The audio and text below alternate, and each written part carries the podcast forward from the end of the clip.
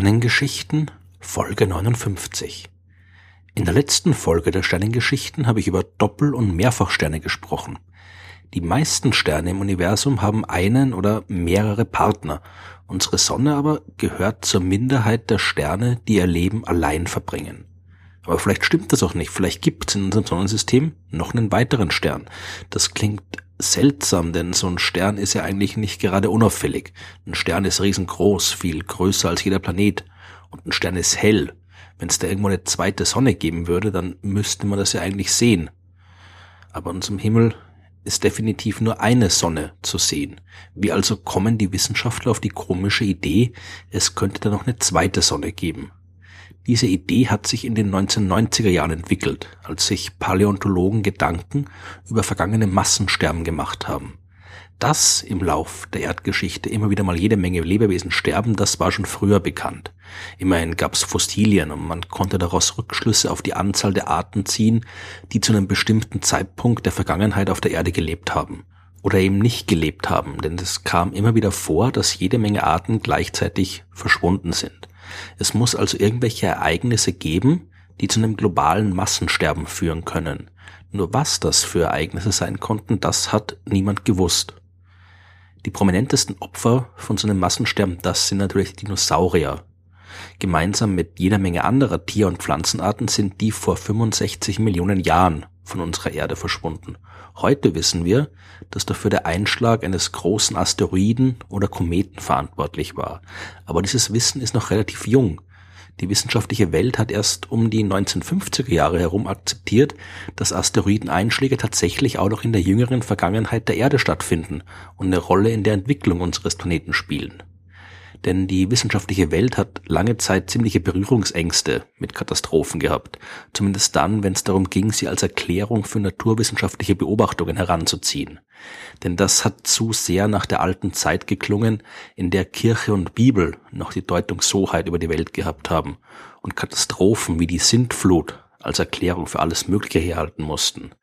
Große Wissenschaftler wie der Geologe Charles Lyell und der Zoologe Charles Darwin, die mussten gegen die enormen Widerstände ankämpfen, die ihnen Kirche und Religion entgegengesetzt haben, als sie ihre neuen Ideen entwickelt haben. Die waren der Meinung, dass sich die Welt und ihre Lebewesen langsam verändern und diese langsamen, kontinuierlichen und auf normalen Zeitskalen unmerklichen Einflüsse, die haben am Ende eben zu großen Veränderungen geführt. Ad-hoc-Katastrophentheorien wie in der Bibel waren nun nicht mehr nötig und die Wissenschaft hat sich vom Einfluss der Religion gelöst. Und jetzt zu akzeptieren, dass trotzdem immer wieder mal große Katastrophen wie Asteroideneinschläge stattfinden und auf einen Schlag das Angesicht der Erde verändern, das hat zu sehr an diese alten religiösen Dogmen erinnert.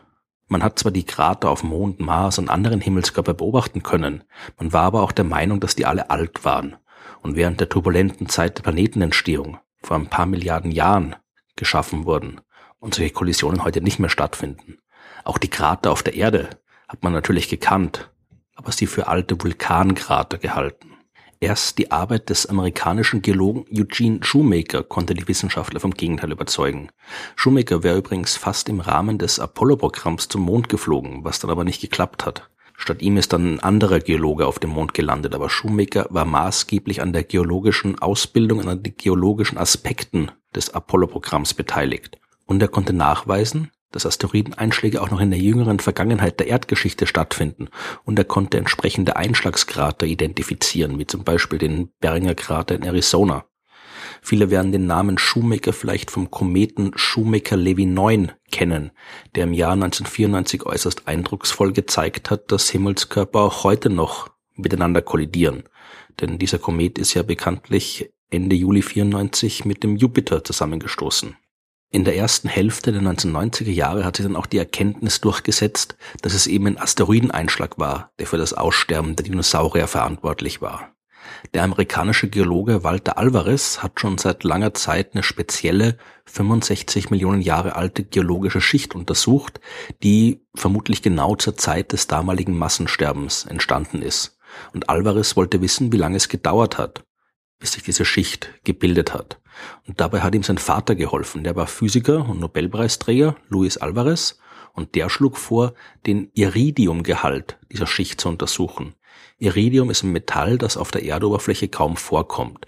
In Meteoriten, Asteroiden und Kometen ist es dagegen recht häufig. Und Iridium regnet auch in Form von Staub aus dem Weltall ständig auf die Erde runter. Und wenn man weiß, wie viel Iridium jeden Tag auf die Erde fällt, und wenn man weiß, wie viel Iridium sich in der Schicht befindet, dann kann man daraus berechnen, wie lange es gedauert hat, bis sich die Schicht gebildet hat. Diese genaue Analyse war ziemlich knifflig und ein bisschen komplizierter, als ich sie jetzt hier beschrieben habe, aber am Ende waren dann die beiden Alvareze trotzdem erfolgreich. Die Antwort war aber nicht die, die sie sich erwartet haben. Die fanden enorm viel mehr Iridium, als vernünftigerweise vorhanden sein durfte, wenn es wirklich nur vom kontinuierlichen Staubregen aus dem Weltall kommt. Die einzige Erklärung für die absurd große Menge an Iridium war der Einschlag eines großen Himmelskörpers, der auf einen Schlag eine große Menge Iridium zur Erde gebracht hat. Die weiteren Untersuchungen haben das bestätigt und gezeigt, dass vor 65 Millionen Jahren ein etwa 10 Kilometer großer Asteroid oder Komet auf der Erde eingeschlagen hat. So hat man natürlich eine wunderbare Ursache für das Aussterben der Dinos gefunden, aber leider keinen entsprechenden Krater. So ein Krater müsste ja eigentlich immer noch da sein und es wäre ein auffälliger, ein junger und großer Krater. Aber da war nix. Keiner der bekannten Krater auf der Erde hat das richtige Alter gehabt. Erst 1991 hat man schließlich herausgefunden, wo das Ding eingeschlagen ist. Im Golf von Mexiko. Unter Wasser, wo man den Krater erst durch aufwendige geologische Untersuchungen finden konnte. Aber jetzt war man sich auf jeden Fall sicher, dass ein Asteroideneinschlag für das Aussterben der Dinosaurier verantwortlich war. Schon ein paar Jahre vorher haben aber die beiden Paläontologen David Raub und John Sepkoski vergangene Massensterben untersucht. Und als die ihre Daten aufgezeichnet haben, haben sie ein seltsames Muster gesehen die Massensterben haben nicht einfach irgendwann in der Vergangenheit stattgefunden, sondern sich scheinbar alle 26 Millionen Jahre wiederholt. Das haben die beiden natürlich erstmal völlig absurd gefunden. Denn welches natürliche Ereignis kann in periodischen Abständen große Teile des Lebens auf der Erde komplett auslöschen? Asteroiden können das eigentlich nicht sein, denn die schlagen nicht nach Fahrplan ein. Die bewegen sich auf, äh, zumindest die Asteroiden, die auf der Erde einschlagen, bewegen sich auf chaotischen Bahnen und treffen die Erde vollkommen ohne Rhythmus. Der amerikanische Astronom Richard Muller hat von der Idee erfahren und wollte die Geschichte mit den periodischen Asteroideneinschlägen nicht ganz so schnell aufgeben hat sich überlegt, was wäre, wenn irgendwas in regelmäßigen Abständen die Bahnen der Asteroiden im Sonnensystem stört. Was wäre, wenn ein bisher unbekannter Himmelskörper sich auf einer Bahn um die Sonne befindet und dabei regelmäßig in der Nähe der Asteroiden vorbeikommt, ihre Bahnen durcheinander bringt und einige von ihnen Richtung Erde schleudert. So ein Mechanismus könnte die periodischen Massensterben erklären. Aber dazu braucht's den entsprechenden Himmelskörper. Die Umlaufperiode von 26 Millionen Jahren bedeutet, dass der sich enorm weit von der Sonne entfernt befinden muss. Denn ansonsten würde er nicht so lange für eine Runde brauchen. So weit entfernt wie der sein muss, heißt das auch, dass er auf die Asteroiden im Asteroidengürtel zwischen Mars und Jupiter und auch auf den anderen Asteroidengürtel hinter der Bahn des Neptun keinen wirklich relevanten Einfluss haben kann.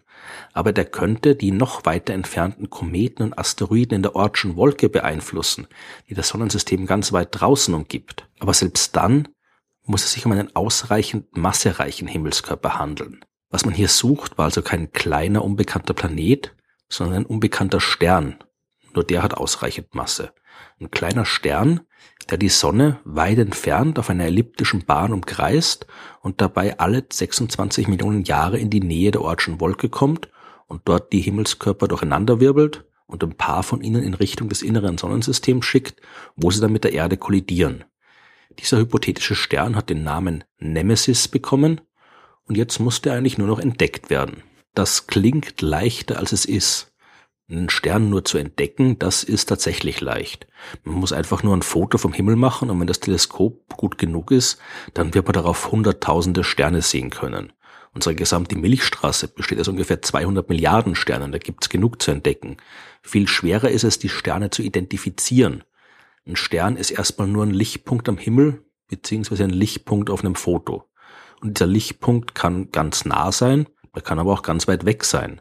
Will man wissen, wie groß, wie schwer und wie weit weg ein Stern ist, dann muss man aufwendige Untersuchungen anstellen. Der aktuellste Sternkatalog, den wir haben und der während der letzten 20 Jahre erstellt worden ist, der stammt aus den Daten des Hipparcos-Satelliten. der hat knapp eine Million Sterne erfasst. Das klingt viel, ist aber angesichts der hunderten Milliarden Sterne, die es wirklich in unserer Galaxie gibt, relativ wenig. Und es ist absolut möglich, dass Nemesis bei dieser Durchmusterung einfach nicht aufgefallen ist. Dieser Partnerstern der Sonne könnte also noch immer unerkannt irgendwo da draußen sein. Mittlerweile sind die Wissenschaftler aber nicht mehr ganz so davon überzeugt, dass Nemesis real ist. Je mehr Daten gesammelt worden sind, desto unwahrscheinlicher ist es geworden, dass Nemesis wirklich existiert. Und neue Untersuchungen der paläontologischen Daten zeigen auch, dass die Massensterben wahrscheinlich nicht ganz so periodisch waren, wie man es ursprünglich gedacht hat. Momentan sieht alles so aus, als würde die Sonne wirklich ein Einzelstern sein.